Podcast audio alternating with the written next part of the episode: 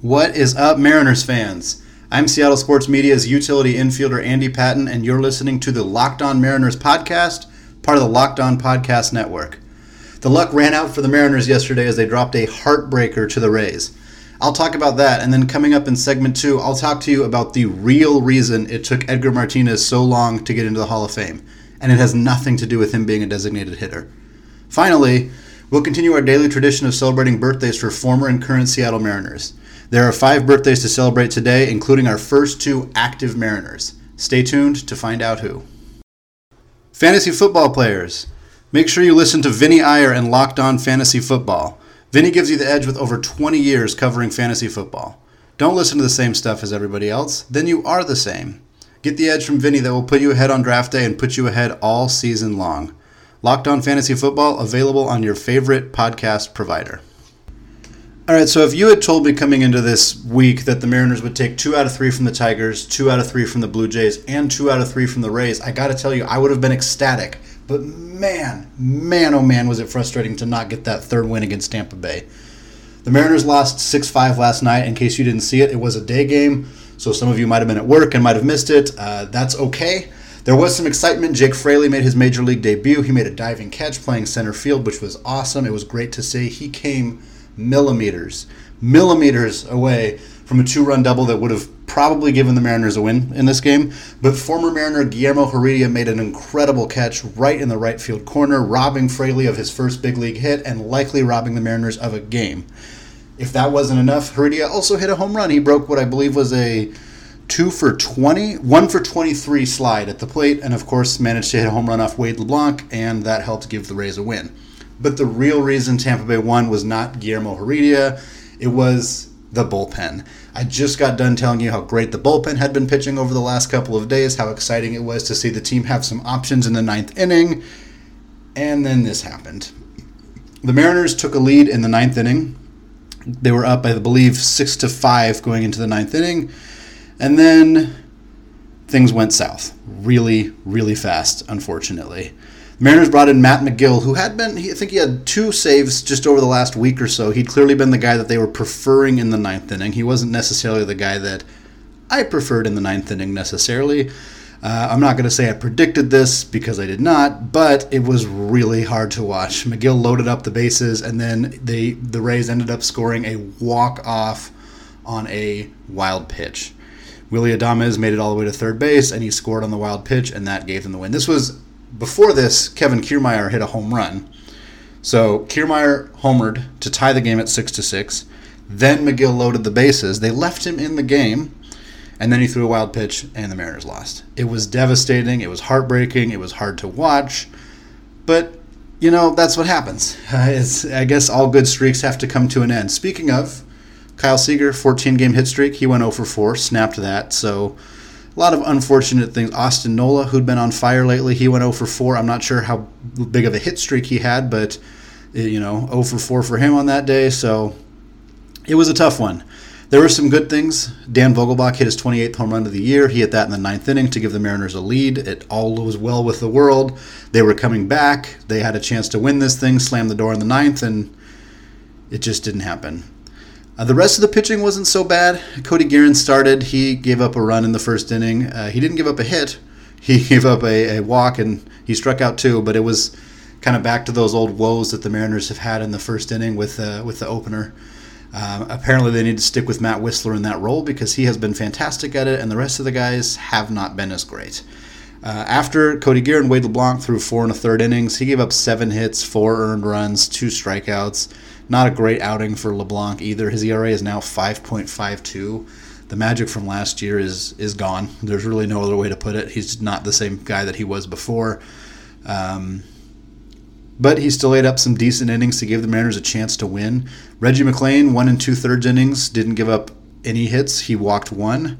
Taylor Guilbeau, one inning, one hit, one strikeout. So he's looked very solid.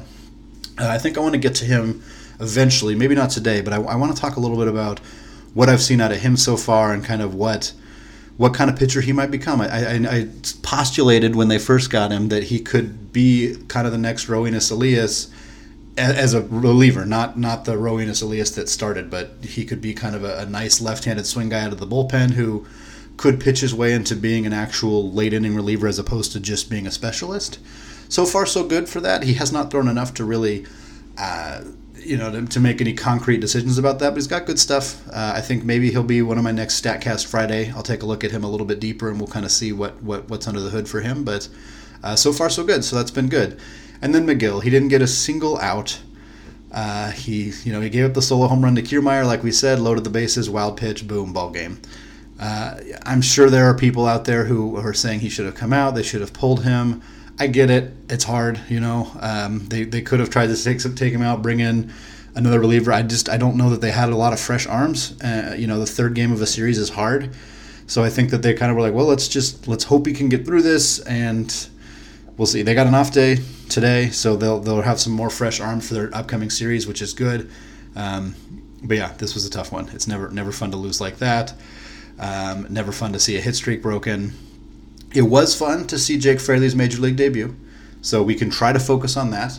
Fraley was the 63rd Mariner to play this year. That is one away from the major league record, which was set by the Texas Rangers, I believe, a couple of years ago. I don't actually know the exact year, um, but the Mariners will break that. Uh, there is no no doubt that that's going to happen. Um, they're going to bring up multiple guys, I think, for the September call ups as they usually do. Um, we should see some more guys making their big league debut, debut in due time. Um, I don't know if this is. It's not necessarily a good record. Um, I don't think it's that bad of a record either. I think most people will see it and assume, oh, it's a team that just didn't have any talent and just kind of had to shuffle through everybody. And I yeah, I get that. I understand that thought process. The Mariners have, especially in the bullpen, they've kind of shuffled through just about everybody. Some of that's been injuries, some of that's just been you know, uh, the the difference between their major league bullpen and their AAA bullpen wasn't huge, so they were able to just kind of shuffle through all of them on both levels and kind of see which which group fit. And I don't think that's necessarily a bad thing, especially when you're a team that is really deep into the rebuild, which is where the Mariners are. I think giving a bunch of guys to play is is not a bad thing. I'll, you know, again, some people see this and think, oh, they're playing way too many guys. They're just, you know, they're giving more guys chances to play in the big leagues. There's nothing wrong with that. These are guys who you know, maybe wouldn't have gotten a chance if they'd been in Houston system or the Dodgers system. You know, the Astros won't even call out Kyle Tucker, who is an incredible. You know, so I don't know. I, I guess that that's that's maybe an optimistic way to look at a team that is just throwing crap at a wall. You know, in, in a sense. But I, I, like it. I'm excited about it. I'm excited for them to break this record. I'm, maybe they'll get to 70. Who knows? I think that'd be kind of fun. Um, Fraley is certainly going to be one of the more exciting ones that comes up. Um, even just watching this game, you know, again, he, he struck out, he flew out, he had the, the line out, uh, but he had the diving catch, which was nice. You know, uh, he I don't think he quite has the sprint speed that Mallex Smith does, but I also don't think that Mallex Smith makes that play necessarily. Um, and Fraley did, and that hit. I mean, he again, I said it millimeters away from a double off the wall. Uh, it takes an incredible defensive right fielder to make that play, and Heredia did. But yeah, I'm excited about Jake Fraley. I'm excited about the rest of the prospects coming up. I'm bummed about the way that this game game went, but that's baseball, and they get a day to recoup, and then they get a three game series against Toronto coming up next. Speaking of coming up next, I'm going to talk to you about the real reason Edgar Martinez took so long to get into the Hall of Fame in our second Mariners Throwback Thursday segment. When you need red wine at 4 p.m., sushi at 9 p.m., a breakfast burrito at 8 a.m., and ibuprofen at 10 a.m., Postmate it. Postmates is your personal food delivery, grocery delivery, whatever kind of delivery service all year round. Anything you're craving, Postmates can deliver. They're the largest on demand network in the US and offer delivery from all the restaurants, grocery, and convenience stores and traditional retailers you could possibly want or need. 24 hours a day, 365 days a year, Postmates will bring you what you need within the hour. No more trips to the store. You don't even have to know where the store is. Postmates will deliver anything to you. Download the app for iOS or Android for free. Browse local restaurants and businesses and track your delivery in real time. For a limited time, Postmates is giving our listeners $100 of free delivery credit for your first seven days. To start your free deliveries, download the app and use code LOCKEDON. That's code locked on for $100 of free delivery credit for your first seven days when you download the Postmates app. Anything you need, anytime you need it, Postmate it. Download Postmates and save with code locked on today. So you probably heard the trailers and you're thinking, Edgar Martinez is already in the Hall of Fame. Why does this matter? Well, it's Throwback Thursday, and I only started this podcast two weeks ago, and I didn't get a chance to talk about Edgar Martinez. So I'm going to talk about Edgar Martinez. Specifically, I'm going to talk about something that I just don't think gets brought up enough about Edgar Martinez's career with the Mariners, and it's a big, big reason why it took him so long to make the Hall of Fame. It would have been a great podcast to do as an argument for why he should be in the Hall of Fame, but that no longer matters, which is fantastic. Edgar absolutely deserves to be in the Hall of Fame. I could not be more excited that he's finally there and getting the recognition that he deserves. But everybody says, oh, it's the designated hitter. You know, he was a DH. He didn't play the field. He only played half the game, blah, blah, blah. He didn't hit 500 home runs. He didn't have 1,500 RBIs. He didn't have 3,000 hits. Therefore, he shouldn't be in the Hall of Fame. That was people's argument. Obviously, eventually the analytics went over, and the fact that he had a 300, 400, 500 slash line for his career, and that he was the best designated hitter of all time by a pretty tremendous amount. He won batting titles. Uh, you all know this. The, you, if you guys are listening to this, you know why Edgar Martinez is in the Hall of Fame. Here's why he almost didn't make it. And again, it has nothing to do with him being a designated hitter. It has everything to do with Jim Presley. Some of you know who Jim Presley is. Some of you maybe have never heard of Jim Presley, and that's because Jim Presley wasn't very good. But what Jim Presley was is he was a third baseman in the 1980s who hit a lot of home runs, and therefore the Mariners played him way too long. And that was at the expense of Edgar Martinez. Edgar made his major league debut at age 24, which is fine. You know, that that's a little later than he probably should have, but whatever. But the problem is that was in 1987 and he only played 13 games. His age 25 season, which is the start of your peak, in, in a lot of people's minds at least, he only played 14 big league games. And then in 1989, at age 26, Edgar only played in 65 games. That's 92 games for three seasons between 24 and 26. He didn't hit great. He hit 268 with a 336 on base percentage. He only had two home runs, 30 RBIs. Uh, yeah, I'm not going to pretend that he was hitting fantastic. He had a 93 OPS plus, which is a little bit below average. But in that same window of time, 1987 to 1989, Jim Presley was the Mariners' starting third baseman. He played 419 games and he had an 81 OPS.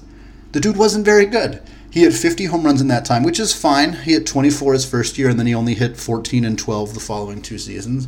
But he had a 238 batting average, a 285 on base percentage, which is atrocious. He struck out a bunch. He didn't walk all that often. He had five stolen bases, but he also got caught stealing five times.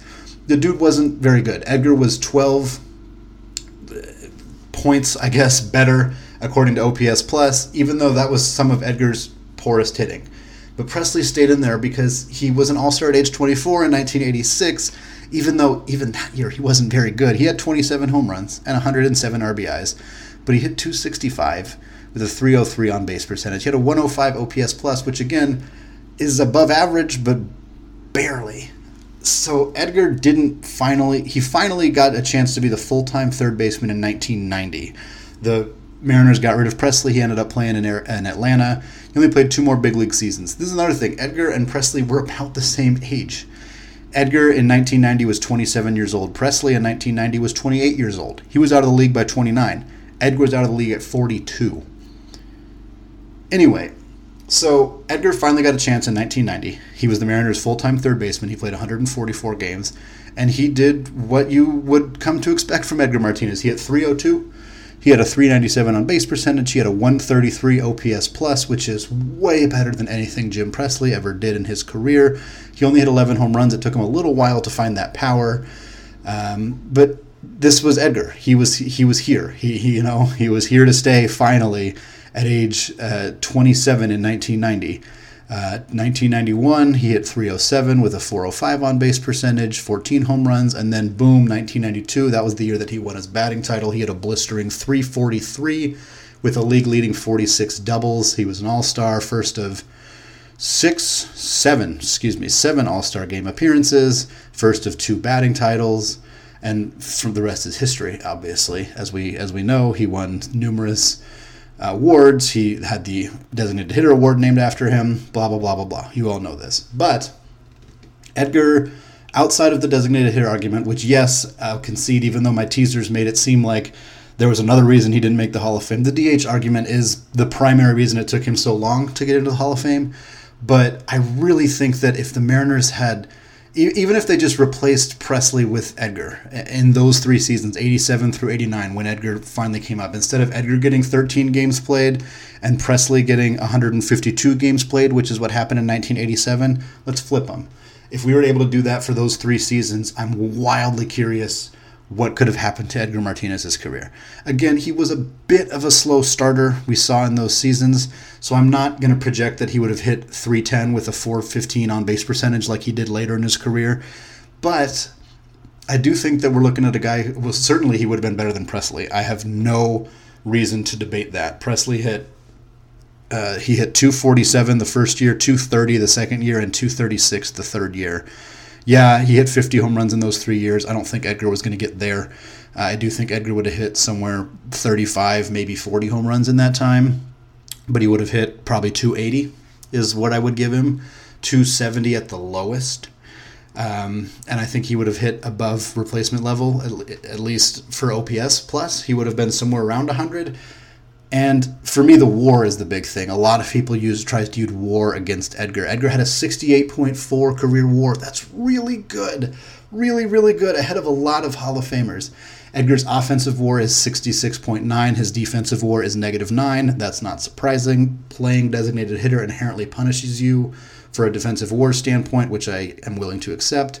But in 1990, that first year that Edgar was a full time third baseman. He had a 1.6 D war. That's good. That is very good.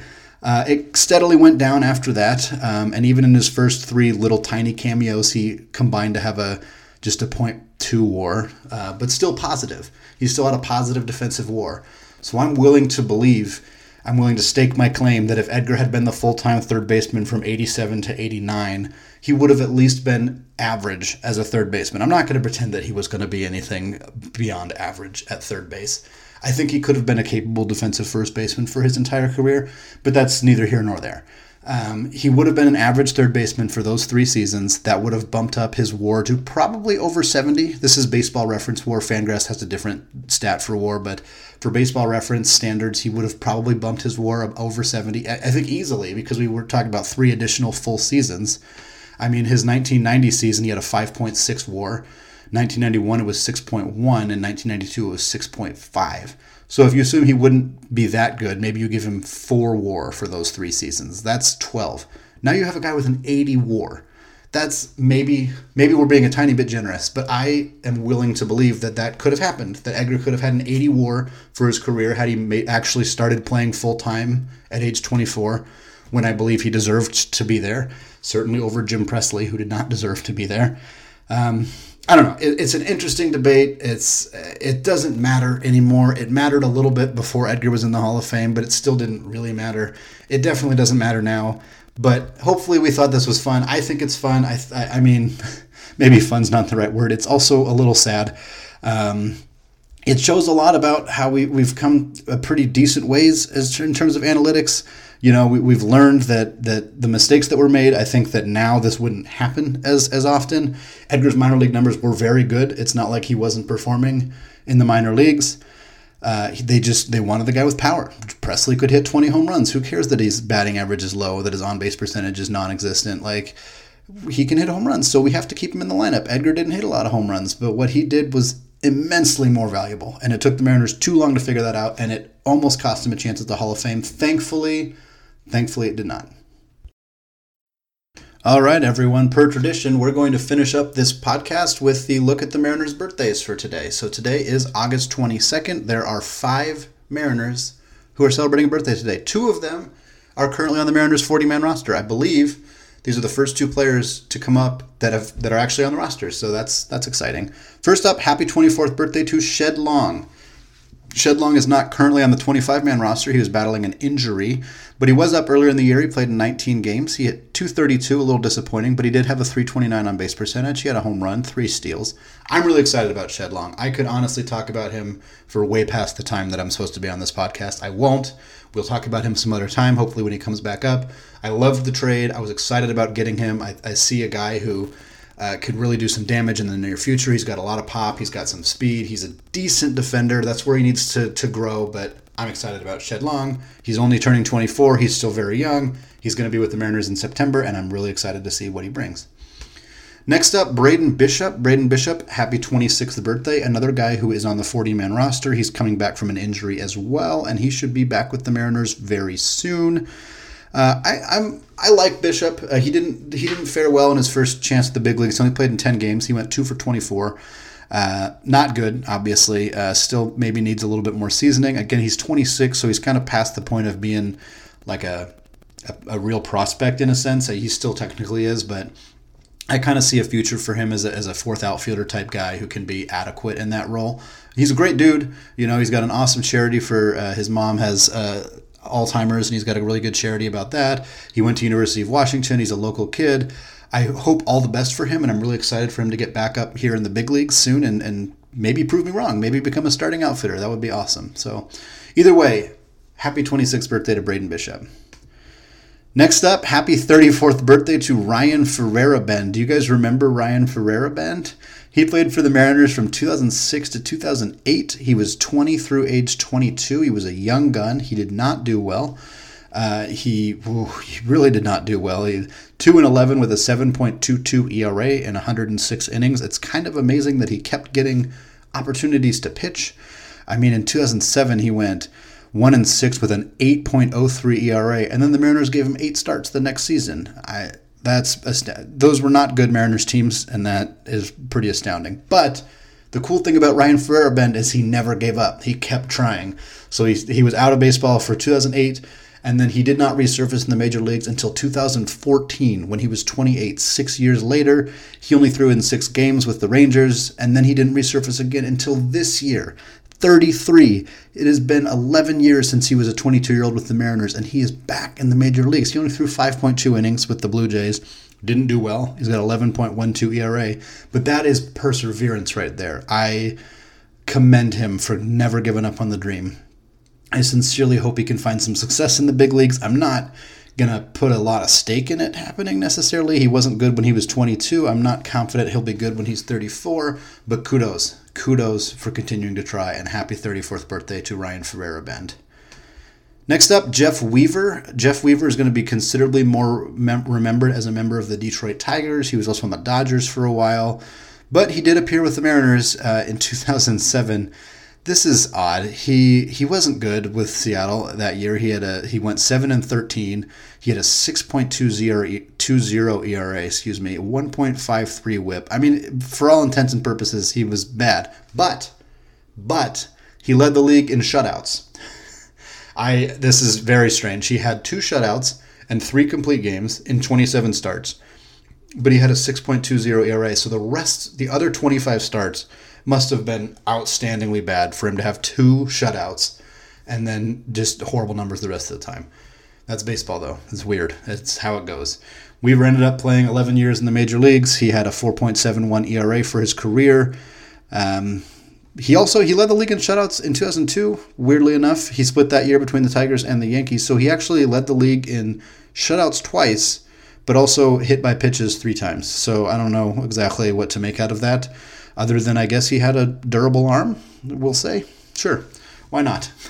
Anyway, happy 43rd birthday to Jeff Weaver.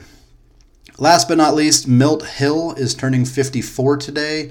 Milt Hill had a very brief four year career. He finished it with the Mariners in 1994. 23.2 innings pitched. He had a 6.46 ERA. He's possibly one of those guys whose career kind of got victimized by the strike. Uh, Effectively Wild has a podcast and they talk about this, and it's a very interesting topic of guys who probably would have made it back to the major leagues or would have who never even got to debut because the strike happened and they got that September was lost and the World Series was lost. I, again, this guy had had a 5.08 ERA in 117 big league innings, and he was 28. There's a good chance that his career was over regardless, but it's an interesting thing to talk about. Either way, happy 54th birthday to Milt Hill. The new Locked On NFL is on fire. Last week was one of the most listened to NFL shows. With expert analysis of former NFL scout Matt Williamson and hosted by Brian Peacock, Locked On NFL is your daily national podcast on all things NFL with Matt's unique take on the game. Follow Locked On NFL now on your favorite podcast provider. Coming up tomorrow, I'll preview the upcoming series against the Blue Jays and then the Yankees after that, and then we will do another StatCast Friday segment. Once again, I'm Andy Patton. You can find me on Twitter at, at Andy Patton SEA. You can find the Locked On Mariners podcast on iTunes, Stitcher, Apple Podcasts, Spotify, or wherever else you get your podcasts. Thank you for listening and go Mariners.